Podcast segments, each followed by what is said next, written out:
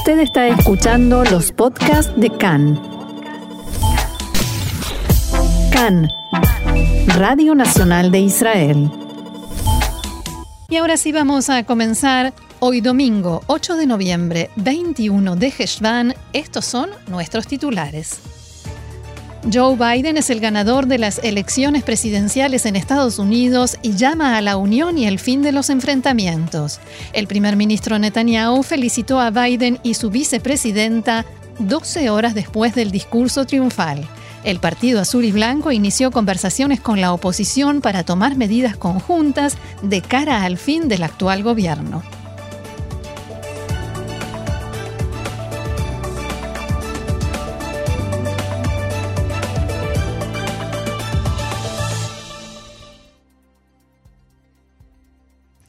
Y a pesar de la importancia de las noticias de orden internacional, vamos a comenzar con información local, porque según los datos actualizados por el Ministerio de Salud, en las últimas 24 horas se registraron 207 nuevos casos de coronavirus, los cuales se suman al total de 8.638 personas con el virus en activo en el país, entre ellos 319 se encuentran en estado grave y el número de fallecidos lamentablemente ha ascendido a 2.664.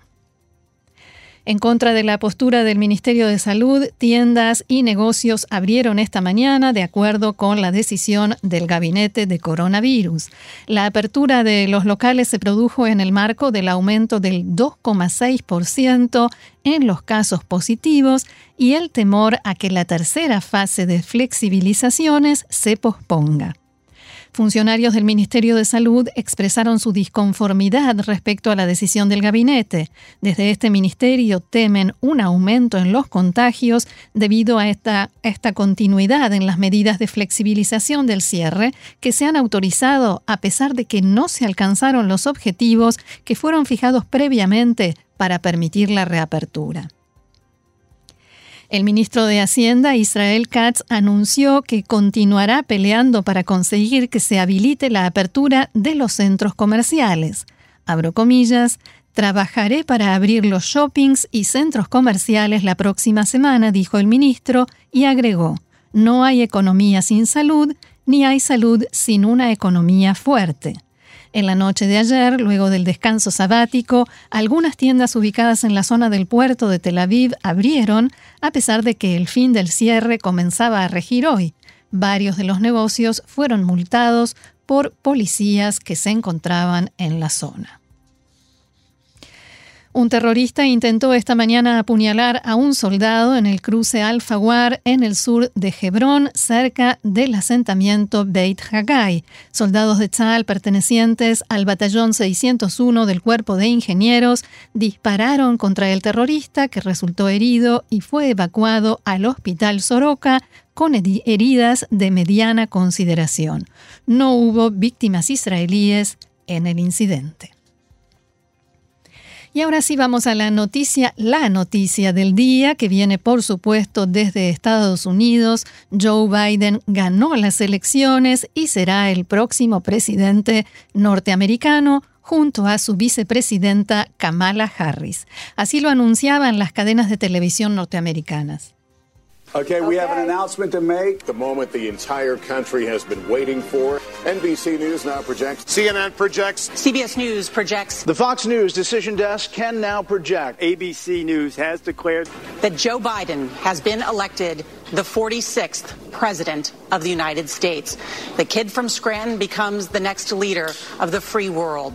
With this victory, Kamala Harris. Kamala Harris. Kamala Harris, Senator Kamala Harris. Is set to become the first woman and the first person of color to become Vice President of the United States. Y también lo anunciaban distintas cadenas, todas diría, en el mundo. Sky News can now say that the next President of the United States is projected to be Joe Biden. Joe Biden est le 46e président des États-Unis. Ce sont les médias. 12 horas después de que se diera a conocer el triunfo de Joe Biden y su elección como próximo presidente de Estados Unidos, el primer ministro de Israel, Benjamin Netanyahu, difundió su mensaje de felicitación, mucho después que la casi totalidad de los líderes del mundo. En un mensaje en Twitter, Netanyahu expresó, abro comillas, felicitaciones a Joe Biden y Kamala Harris. Joe, tenemos una relación personal larga y cálida desde hace casi 40 años y te conozco como un buen amigo de Israel. Espero trabajar con ambos y fortalecer aún más la alianza especial entre Estados Unidos e Israel. Netanyahu también agradeció al presidente saliente, Donald Trump. Abro comillas nuevamente, gracias Trump por la amistad que has mostrado hacia el Estado de Israel y hacia mí personalmente, por reconocer a Jerusalén y los altos del Golán, por enfrentar a Irán, por los históricos acuerdos de paz y por llevar la alianza estadounidense-israelí a nuevas alturas. Benny Gantz y Gaby Ashkenazi felicitaron también al nuevo presidente en sus cuentas de Twitter, antes que Netanyahu, después de su discurso señalando que Biden es un viejo amigo de Israel. El ministro de Defensa y primer ministro alterno, Benny Gantz, escribió, Espero continuar profundizando el fuerte vínculo y la amplia cooperación de seguridad entre los dos pueblos que dependen de nuestra alianza común para fortalecer la democracia, la estabilidad y la búsqueda de la paz. También Gantz agradeció a Trump, a quien calificó de aliado importante comprometido con la seguridad y el futuro de Israel, que dio impulso a Medio Oriente con su liderazgo. Estamos agradecidos por lo que has hecho por nosotros durante tus cuatro años en el cargo. El ministro de Relaciones Exteriores, Gaby Ashkenazi, felicitó a Biden y lo calificó de gran amigo y aliado absoluto de Israel desde hace casi medio siglo. Yo creo que, bajo su liderazgo, la alianza estratégica entre nuestros dos países continuará floreciendo y prosperando, decía Ashkenazi. Por su parte, el presidente Rubén Rivlin también hizo públicas sus felicitaciones a Biden y Harris y se refirió a la alianza entre los dos países. Rivlin señaló que la alianza estratégica entre nuestros países y nuestras naciones es más fuerte que cualquier liderazgo político y no se basa únicamente en la amistad. El presidente sostuvo que esos vínculos se basan en los valores compartidos, básicamente y por sobre todo la democracia. Rivlin agradeció también a Donald Trump por cuatro años de trabajo conjunto para fortalecer la seguridad del Estado de Israel y construir una relación pacífica entre este y sus vecinos. Y en Ramallah no esconden desde anoche la alegría por la noticia del triunfo de Joe Biden en las elecciones, o más bien por la derrota de Donald Trump. El asesor del presidente de la autoridad palestina, Mahmoud Abbas, Nabil Shahad, dijo que nada podría ser peor que Trump y el habérselo quitado de encima, en sus palabras, es un logro. También una de las líderes de la OLP, Hanan Ashrawi, celebró la retirada de Trump y publicó en Twitter que el mundo puede respirar aliviado.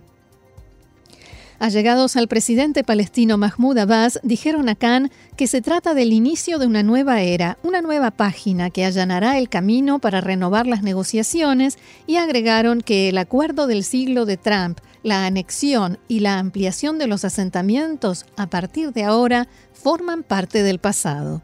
Al mismo tiempo, fuentes en Fatah, el partido al que pertenece el presidente palestino y que gobierna la autoridad palestina, fuentes en Fatah decía expresaron temor de que Biden les imponga negociaciones que no respondan a los parámetros o las condiciones previas que exigen los palestinos, y en este caso tendrán dificultades para negarse. Por otra parte, el líder de Hamas, Ismail Haniyeh, llamó a Biden a cambiar, a corregir, según dijo, la política de Estados Unidos en la región y su predecesor, Khaled Mashal, dijo que se acabó la maldad con la derrota del gobierno de Trump. Algunos habitantes de la franja de Gaza expresaron su opinión este fin de semana en entrevistas a agencias internacionales. Así lo decía Mohammad Ayar, residente en Gaza.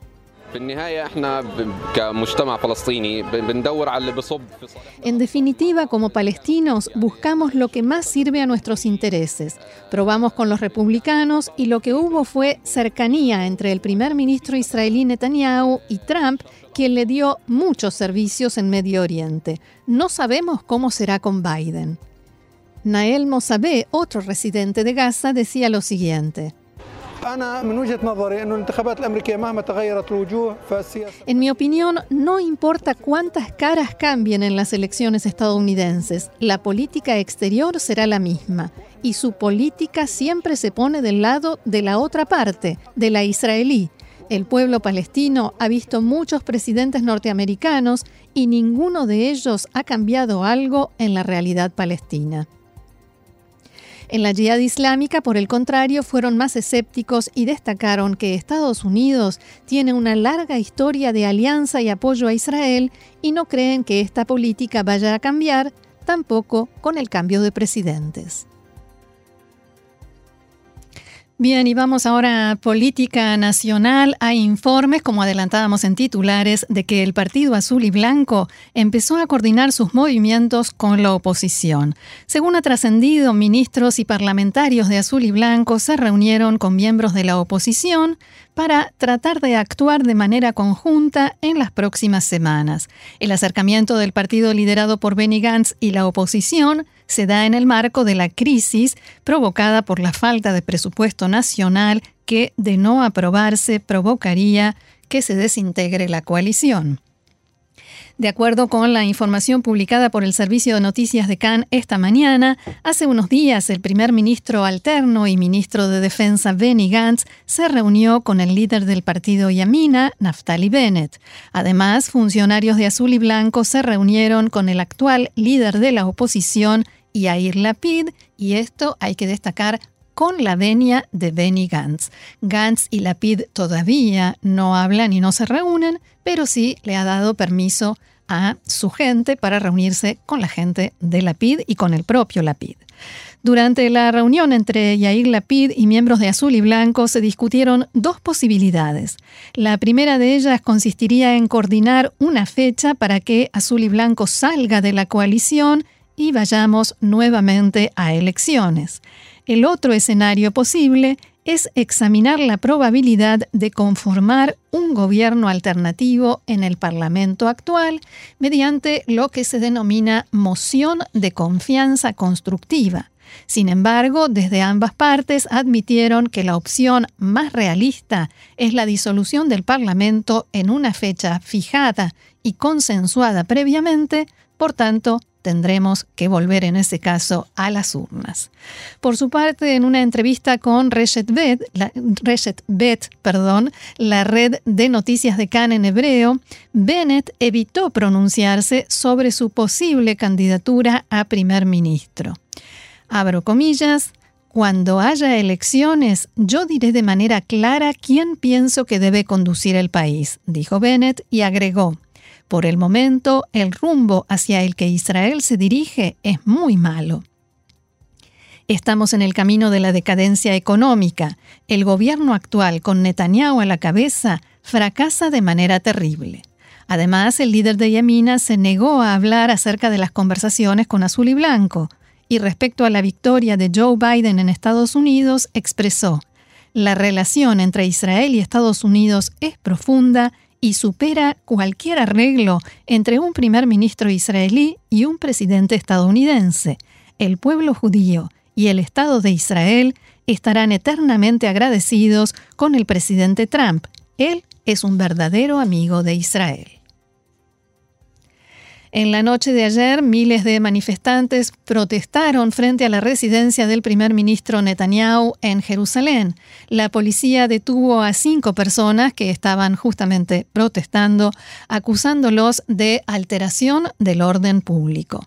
Además, un joven de 19 años fue arrestado bajo sospecha de haber rociado con gas lacrimógeno a manifestantes desde su vehículo. Desde la agrupación Banderas Negras reportaron que hubo al menos 22 casos de violencia contra manifestantes durante las protestas simultáneas en todo el país. Desde la agrupación señalaron que se trata de una consecuencia directa de la incitación por parte del primer ministro Netanyahu y su asesor Topaz Luk. En Haifa, cientos de manifestantes protestaron contra el primer ministro en el centro de la ciudad y además integrantes de la agrupación Ein Matzab se manifestaron frente a la casa del primer ministro alterno Benny Gantz. Y como cada fin de semana en los últimos meses, también hubo manifestaciones en los puentes y cruces de carreteras en diversos puntos del país. Y también en la noche de ayer, 25 años y tres días después del asesinato del primer ministro, el entonces primer ministro Itzhak Rabin, se llevó a cabo el acto central de homenaje y recuerdo, con un formato diferente debido a las restricciones del corona y el distanciamiento social. El discurso central, casi el único, lo pronunció el jefe de la oposición, Yair Lapid. Rabin שמנהיגות מבוססת על אמון, ואמון מבוסס על ערכים. Rabin nos enseñó que el liderazgo se basa en confianza y la confianza se basa en valores. Quien no acepta las leyes, quien se exceptúa a sí mismo de las normas, pone en peligro al Estado de Israel. Quien pone en peligro al Estado de Israel nos verá enfrentándolo. Eso es lo que aprendimos de Itzhak Rabin ir siempre con nuestra verdad, sin temer. Es posible asesinar personas, no se puede asesinar ideas. La idea de un Israel justo, decente, bueno, liberal, está vivo. No nos plantamos, siguió Lapid, ni enfrentamos lo suficiente antes del asesinato. Lo hacemos hoy y decimos basta. Anoche, igual que hace 25 años, se escuchó desde el escenario Shir la Shalom, la canción por la paz que entonó, ruborizado, Itzhak Rabin apenas unos minutos antes de que lo asesinaran.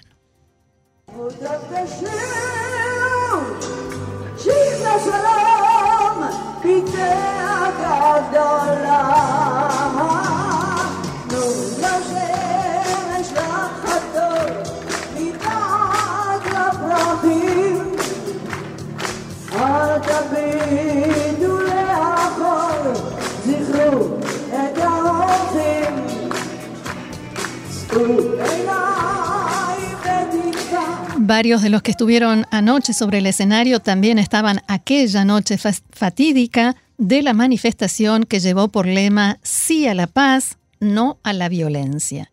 También tuvo un lugar central la proyección de la película Yamim Noraim, Días Terribles, del cineasta israelí Yaron Zilberman. La proyección se hizo al mismo tiempo en calles aledañas, en pantallas gigantes, para evitar las aglomeraciones. La cantante eh, Miri Mesika interpretó Shir Tikva, una canción de esperanza, pero antes de empezar a cantar, se permitió dirigirse al público y dijo, Escuché expresiones de repudio por mi participación en este acto. Una ministra por la que voté dice que el legado de Rabin no es su legado, en referencia a la ministra Orly Levy Abekassis, hoy en día del Likud, y no puedo quedarme en silencio frente a eso, dijo la cantante, y continuó.